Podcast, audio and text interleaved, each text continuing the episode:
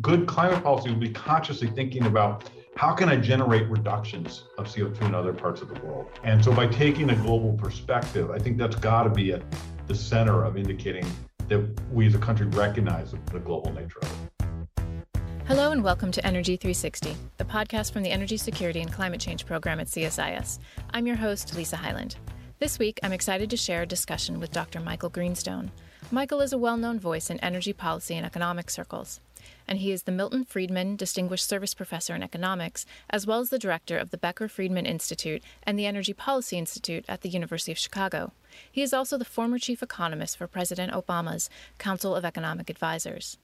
He talks with my colleague Nikos Tsafos today about a recently published book, The U.S. Energy and Climate Roadmap Evidence Based Policies for Effective Action. Michael, with a number of experts from EPIC, have created a set of well researched, evidence based proposals designed to inform the creation of climate and energy policy by the new administration and by Congress. Nikos and Michael touch on a number of key issues necessary to creating comprehensive climate policy, including carbon pricing, transportation, energy efficiency, environmental justice, and distributional impacts. They also take the time to review what lessons can be learned from previous policies and then applied or avoided in creating policy today. I'll turn it over to Nikos and Michael now.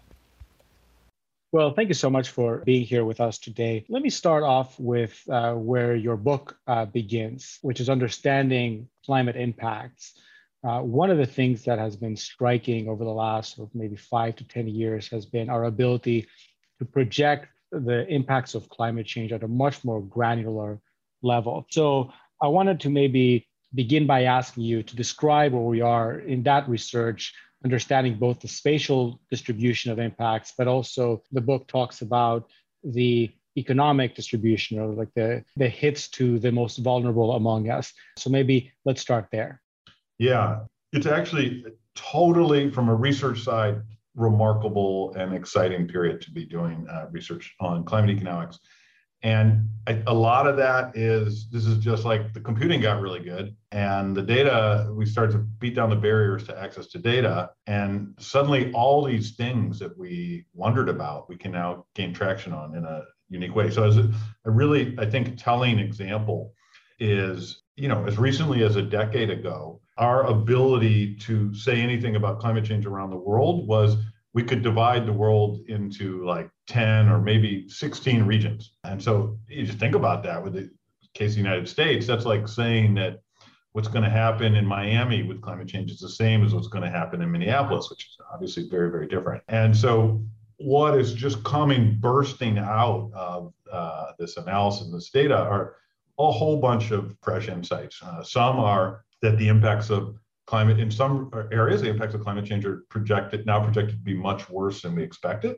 Mortality is a really good example. There's an interesting, I hope it's not too wonky, but there's an interesting reason we were getting it wrong. Before, all the data we had was from like rich, temperate places.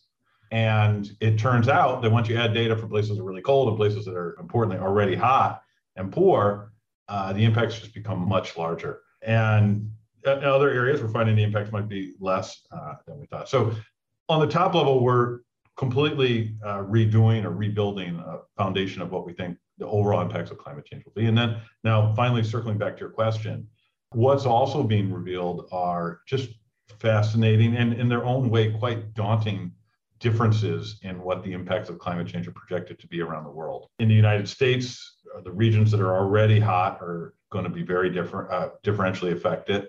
I live in Chicago. Probably on net, in many respects, it'll be climate change will be beneficial for Chicago, but there'll be wide swatches of the United States where the impacts will be quite negative. And that's just a microcosm of really what's going to go on in the world. And you can see that there are these vast stretches of the world. Let's call them Canada, Siberia, Northern Europe, uh, places that are really pretty sparsely populated right now where like living's going to get a lot easier and you'll be able to do new things you better grow crops and stuff like that. And then you got where all the people are currently are pretty hot and pretty poor to begin with and you just ask yourself like well is that stable? Aren't those guys going to want to go somewhere where living's a little bit easier? And you know in a borderless world the answer is yes. In a world with borders, I mean, we have such a terrible time dealing with immigration countries, not just the United States. Uh, the migration crisis in Europe uh, a few years ago, and I don't know how we're going to accommodate all that. There'll be a lot of pressure put on the system. So that was a really long answer to a very reasonable short question. Sorry about that. No, that's a that's exactly what I wanted to talk about. In fact, I remember the first time I saw the research coming out of your team on the differentiated climate impacts in the United States, my first thought was, how does this country stay together? Right. I mean, you kind of look at it and you think about the kind of economic transfers that would be necessary. And of course, this latest research has added the layer of inequality as well, right? That it just exacerbates and makes worse a lot of the both spatial and distributional inequalities. Yeah, I mean, in the case of the United States, like how are we going to have the discussion about which parts of the Atlantic seaboard we're going to let go? I'm pretty sure that people who represent those parts are not going to be in favor of that. And then you combine that with, you know, there are going to be parts where we're probably going to, you know, what are we going to spend to protect Manhattan? You know, every last dollar, I think, right? It's going to be really hard. Well, let, us switch gears maybe to talk about how to avert that. uh, world and how to mitigate some of that. So I wanted to talk about a big chunk of this book is about pricing energy and internalizing the externalities of burning fossil fuels. So I wanted to do a few questions to talk about that. Let me maybe start with a little bit of where Washington is right now, which is we are in the midst of talking about infrastructure. And one of the things we're not really talking about is using a carbon tax to pay for that infrastructure, or at least it's not a prominent part of the discourse. The president hasn't really put that on the table. And it also seems that it has lost a little bit of its appeal as a policy instrument. And I say that as, a, as an economist who's, uh, you know, over the years lost a little bit of his faith in, in the ability of the carbon tax to engineer the kind of changes that that we we need. So maybe uh, start there. You know, how are you reading the mood in Washington in in uh, in terms of internalizing the the externalities of fossil fuels and particularly doing that through a carbon tax?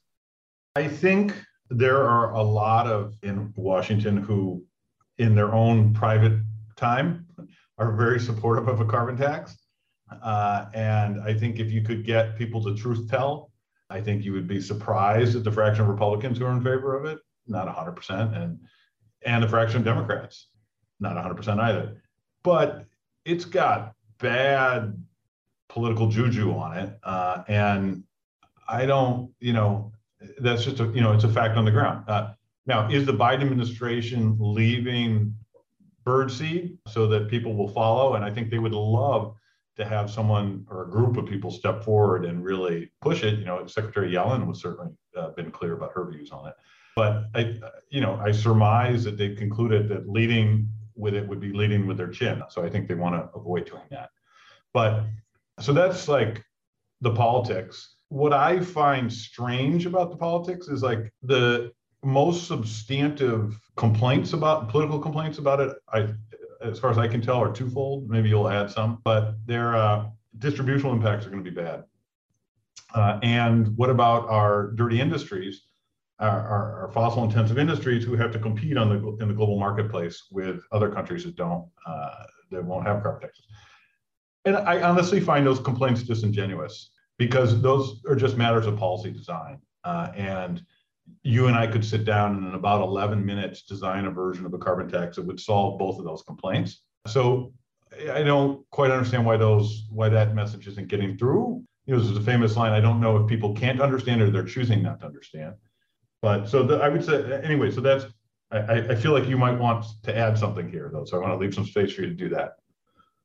Yeah, I mean, I think the I mean the critique that I and I too, by the way, share that both the distributional and the carbon leakage problems can be addressed, and and the book even talks about ways to do that on the carbon leakage side, and uh, and it's probably not as big of a problem as as people make it out to be uh, to begin with. It only affects a few sectors. I think uh, you know, some of the critiques that I find more compelling are, you know, what is the real carbon price that you would get given the political economy constraints, and would it be ambitious enough? Which is, I recognize a little bit of a circular argument is that you, you don't want it because you don't think it's going to be good, and that makes it not good. But I think the deeper question, that at least that I have, is you know you have a very different abatement curve. Like the price that you need for like steel and for heavy duty trucks and for aviation and for cement is just so different. And what you're trying to do at any given time is to incentivize people to switch to the low carbon alternative.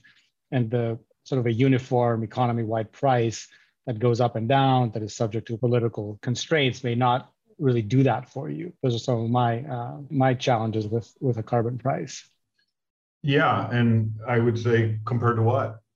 Fair enough. And I think I wanted to actually pick up on that and turn it back to you because, I mean, at the end of the day, we're not even in place that have used a carbon tax. It's not just a carbon tax, right? That you use that alongside other policies. And, and I think the book makes a compelling case that some of these are more expensive policies, but because they're designed in a way that makes them maybe more politically feasible. But one of the things that has a lot of resonance in DC now is the clean electricity standard, right? I think the book sort of talks about how you can approximate a lot of the benefits of the carbon tax through a well-designed clean electricity standard. So maybe I wanted to uh, get your thoughts on, on, on that as a policy instrument.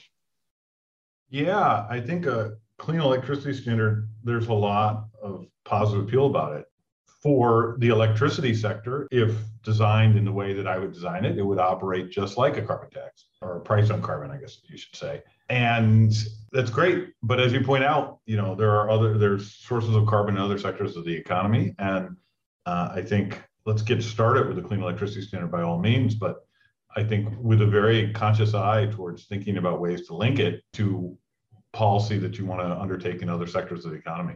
Uh, but you know, just so we're level setting here on you know what would constitute a clean electricity standard that was uh, operating well, I think you know I, I want to come back. I, I want to a theme in my thinking here is like, yeah, but does the planet care? And you know what? The planet doesn't care if we decarbonize through nuclear or wind or solar or geothermal. But politically, we seem to have a hard time taking the planet's perspective. We like particular versions of low carbon energy better than others. And, you know, those views are not without reasons. I think we're at the point now where we got to be focused on tons, tons, tons. And how do we get the cheapest tons of CO2? And trying to layer on seven other goals uh, because we happen to like wind better than nuclear or solar better than nuclear, it just feels to me like a lack of recognition of where we are with respect to the urgency of the climate problem.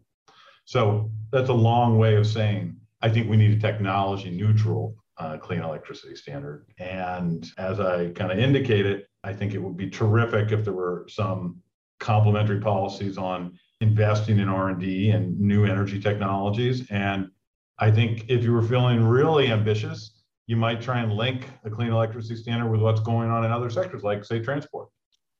I want to get to transport in a second, but before I do that, I wanted to just do one more iteration on the internalization of cost, and that is the social cost of carbon, which is an entire chapter in the book about this. Uh, the Biden administration has said they want to redo it. They kind of like issued an interim uh, social cost of carbon. You have a lot of recommendations in here about how to do it well, but also some of the challenges in getting sort of the math right and balancing the different needs. So maybe uh, if we can talk a little bit about uh, how you see the best way to advance this. Yeah. Uh, so like what the Biden administration doing is just absolutely terrific. I would, and you know, full disclosure, uh, Cass Sunstein and I co-led the my idea, and then we co-led the process to set uh, the U.S. government social cost of carbon uh, in 2009 and 2010 and probably somewhat naively we're like okay and you know science is advancing rapidly and surely we should uh, revise this every two years or you know with high frequency.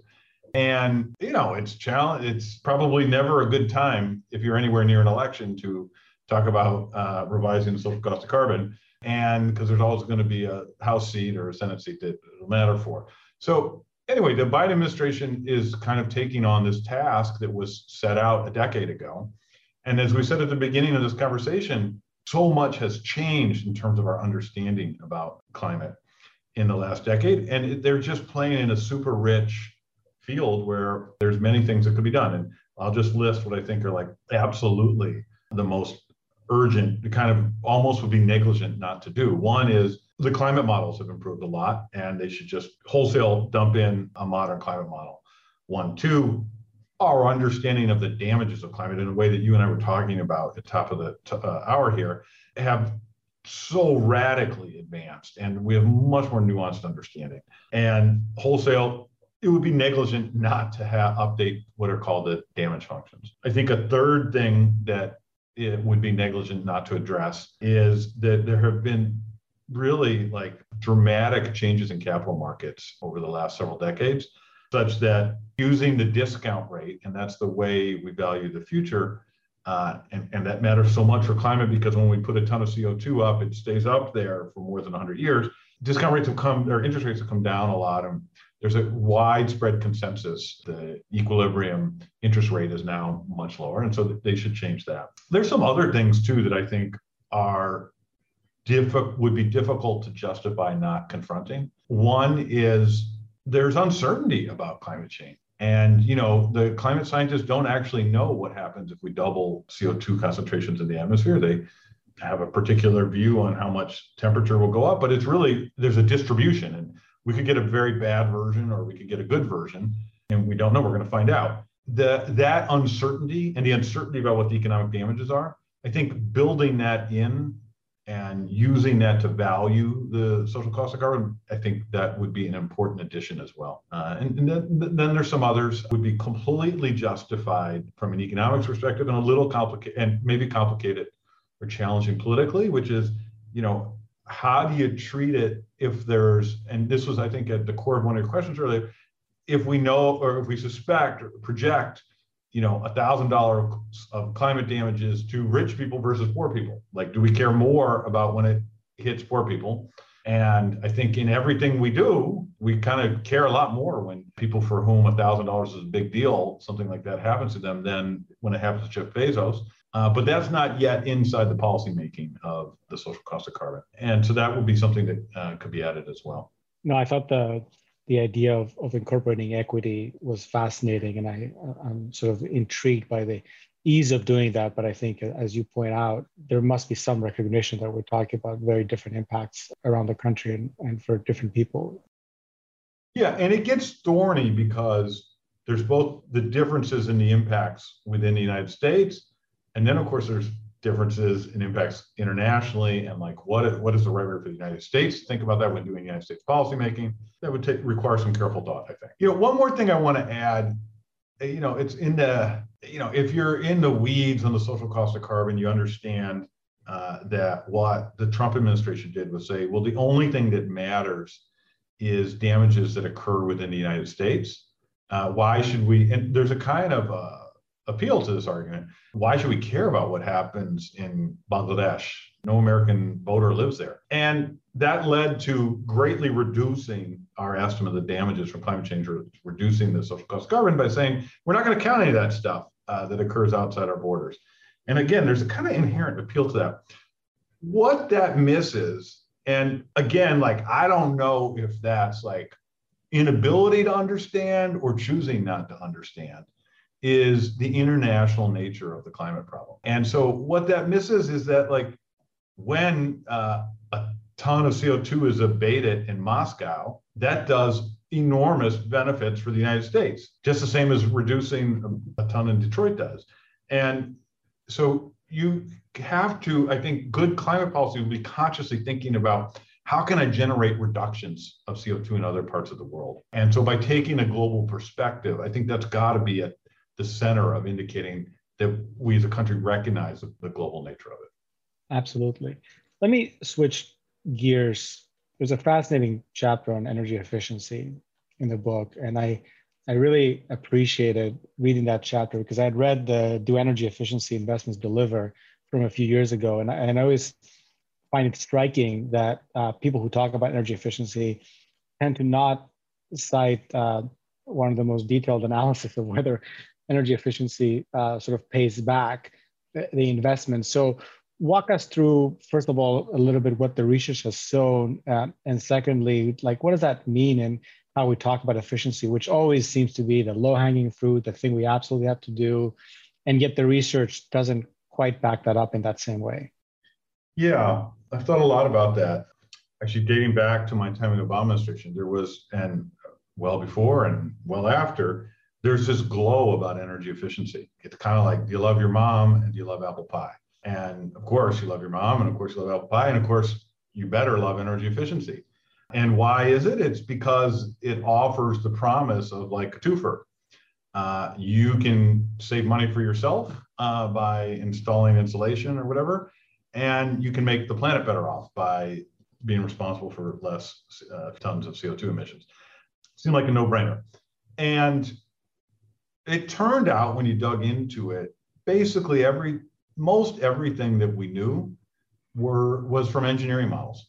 And you should think of it as like if you've ever been to uh, the Berkeley campus, the Lawrence Berkeley Livermore National Lab there, it's kind of like think of it as like there's a perfectly constructed house on that uh, campus where my children do not live, my dog does not live, and where nobody leaves windows open, nobody shuts things partially, nobody installs things in kind of a you know pseudo careful way. And they did all these, you know, those, that's kind of like the model. Like, okay, what happens if we make this improvement in this house?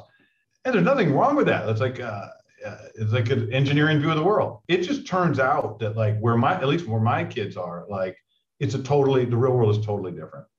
Uh, and so we just didn't have real world evidence, uh, and we certainly didn't have real world evidence that came from uh, randomized control trials.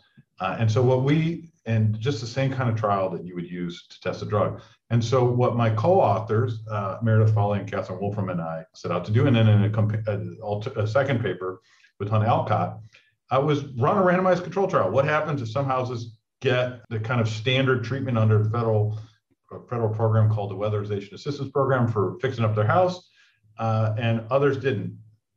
And the results were kind of shocking. Uh, first of all, most people don't want it.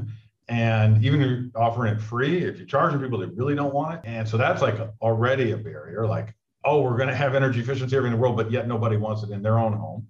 And then second, like it just didn't deliver the returns it promised. And energy consumption went way down, uh, did not go down in, in, in, the way that the engineering models have projected.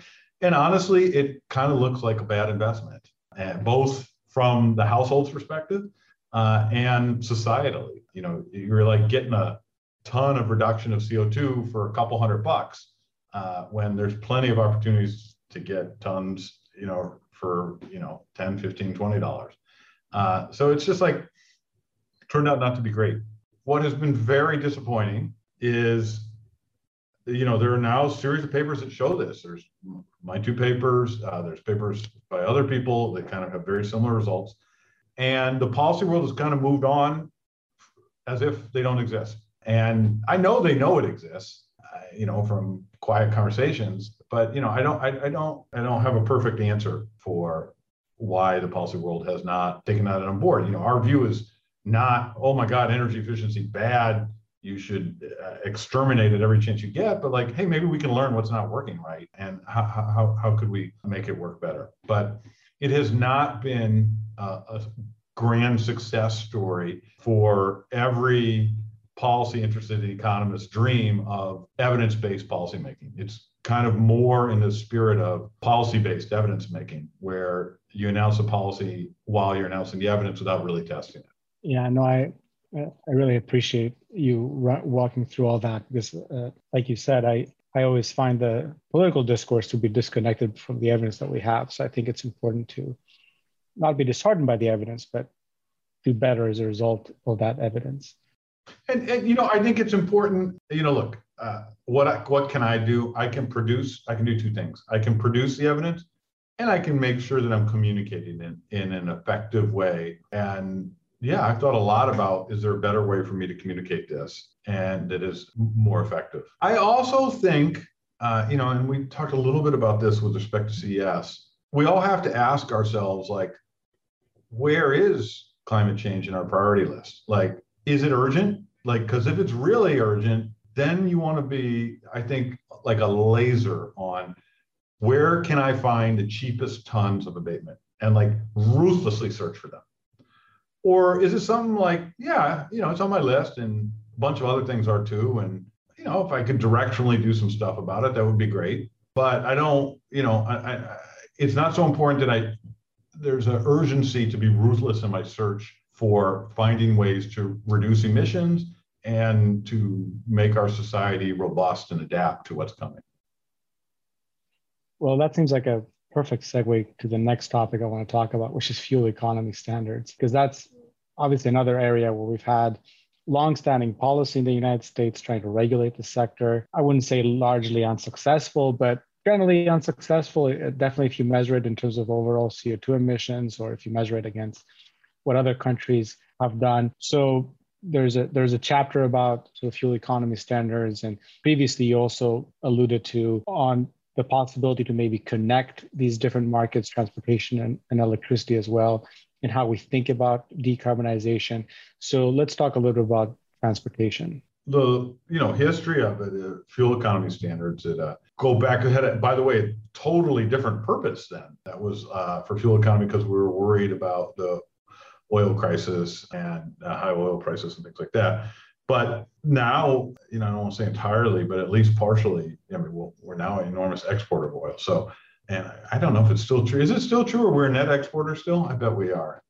Maybe not after prices have come down. No, I think we, we lost that. We were briefly that status on oil. In any event, so we have these standards and there's like compromise all over them. Again, compromise often exists for a good reason, but they're not like a laser on how do I drive out tons of CO2. And you know, what are some of the compromises? Uh, the compromises are treating light trucks and cars differently. You know, and it's almost a rhetorical question. Does the planet care if the ton came from a light truck or car? Planet doesn't care. Planet just wants CO2 gone. And so to give light trucks an easier ride, that's a choice. Now, maybe that's a choice for a good reason, but that's a choice and it should be transparent, I think. Uh, we also now have these footprint based regulations where based on the car's footprint, there's different uh, standards that apply. And, you know, if you wanted a ruthless version of hunting for cheap tons just inside transportation, you would sweep away both of those elements of the fuel economy standards. Uh, you get rid of the footprint and you get rid of the di- differential treatment of uh, cars and light trucks. No question. Yeah, as you say, when you look at American politics, uh, ruthless attack on carbon emissions from cars does not seem to be the philosophy of the of the day. And if anything, it seems that we've kind of moved on to just electrification as the solution, and um, whether that is subsidizing consumers. EVs are I don't know what are they one and a half percent of unit sales now or something.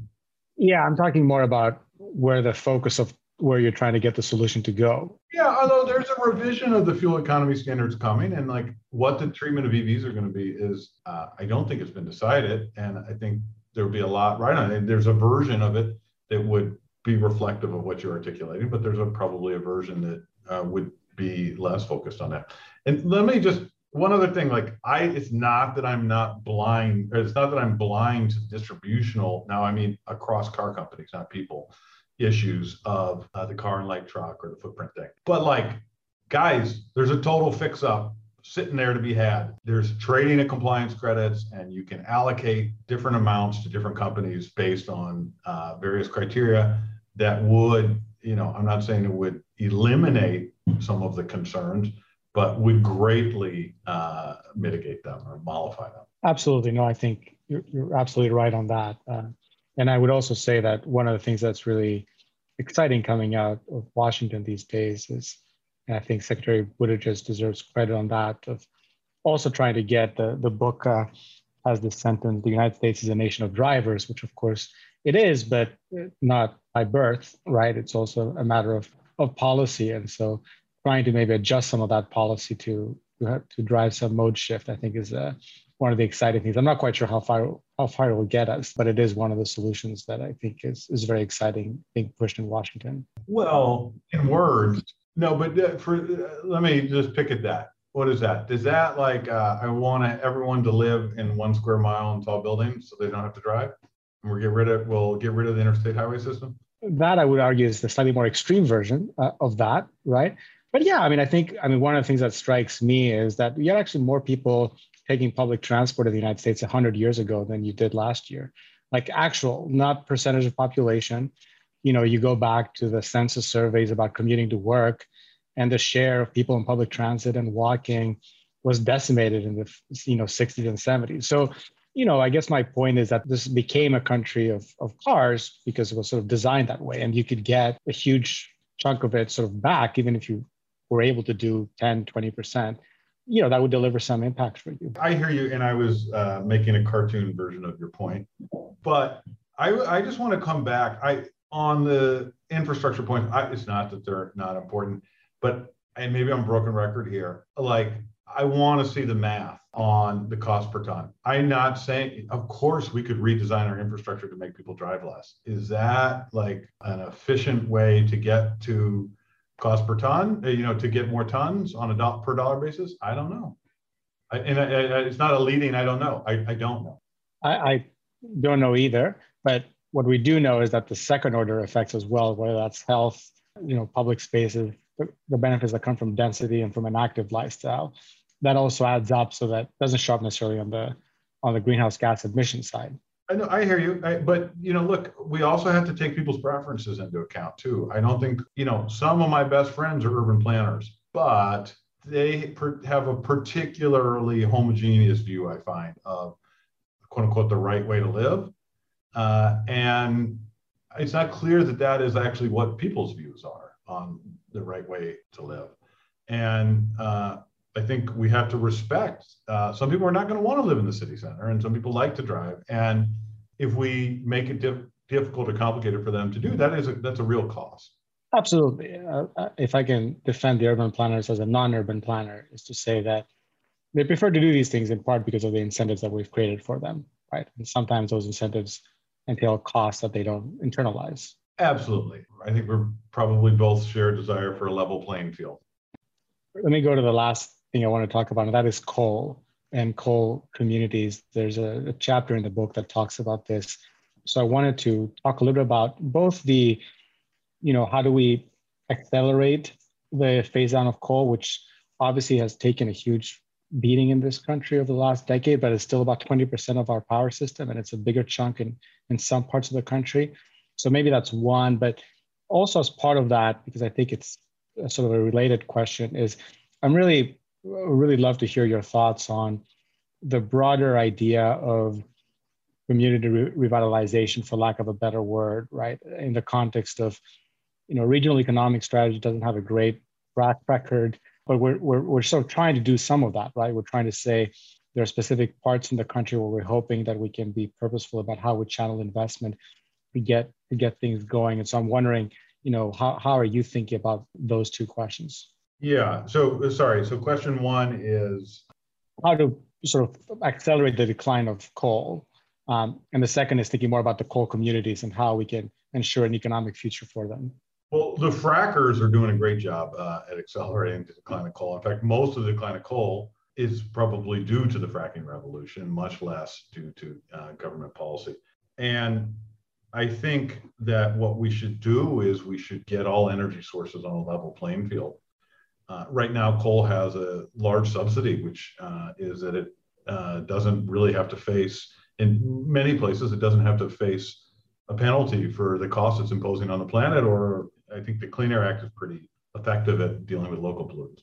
So I think we should have a level playing field for all energy sources. That certainly includes coal. Now, to your second point about, well, what about the places that have really been reliant on coal? And actually, uh, my family vacationed in West Virginia uh, last summer, which I would highly recommend. It's very beautiful. And I think one thing that we have learned that maybe we kind of knew, many people knew instinctively, but didn't know in kind of a concrete quantitative way, is that partic- when a community faces large scale job loss, it's very different than if that same total job loss is spread across the country. And it can be very, very hard on uh, communities. It's very hard on young people. It's hard on people who've been there. And a lot of, we've kind of learned that maybe too slowly, probably over the last uh, several decades. We saw that with the decline of the Rust Belt, uh, really beginning in the 70s and 80s. and kind of the uh, China manufacturing import miracle. It's a miracle, but from the Chinese perspective, it probably is. With a lot like North Carolina towns have been devastated, and, and that kind of concentrated loss is really has you know the difference between you know everyone losing 1% of their income in the country versus 10% uh, you know the all the loss of being concentrated across 10% of people is just worlds apart. And so it's incumbent upon I, I think us as a like just society to find ways to help people adapt to the changed circumstances. And the track record on regional economic development is spotty and I think that doesn't mean we shouldn't keep trying. It, I think it's going to be critical. And, you know, it's a little bit like an onion headline. Uh, researcher calls for more research. But I think we do have to, un- we're not, we're going to make the same mistakes over and over if we don't put in research alongside the trying out of new ideas.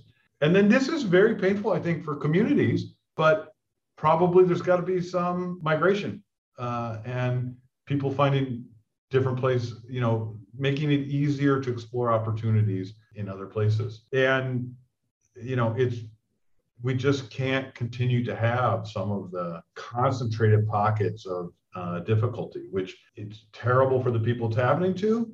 Even if you were only focused on yourself and you didn't live in one of those places, I think you are blind if you don't see it showing up in our politics and showing up in our national decision making. And so, like, you know, it's something that would benefit the entire country.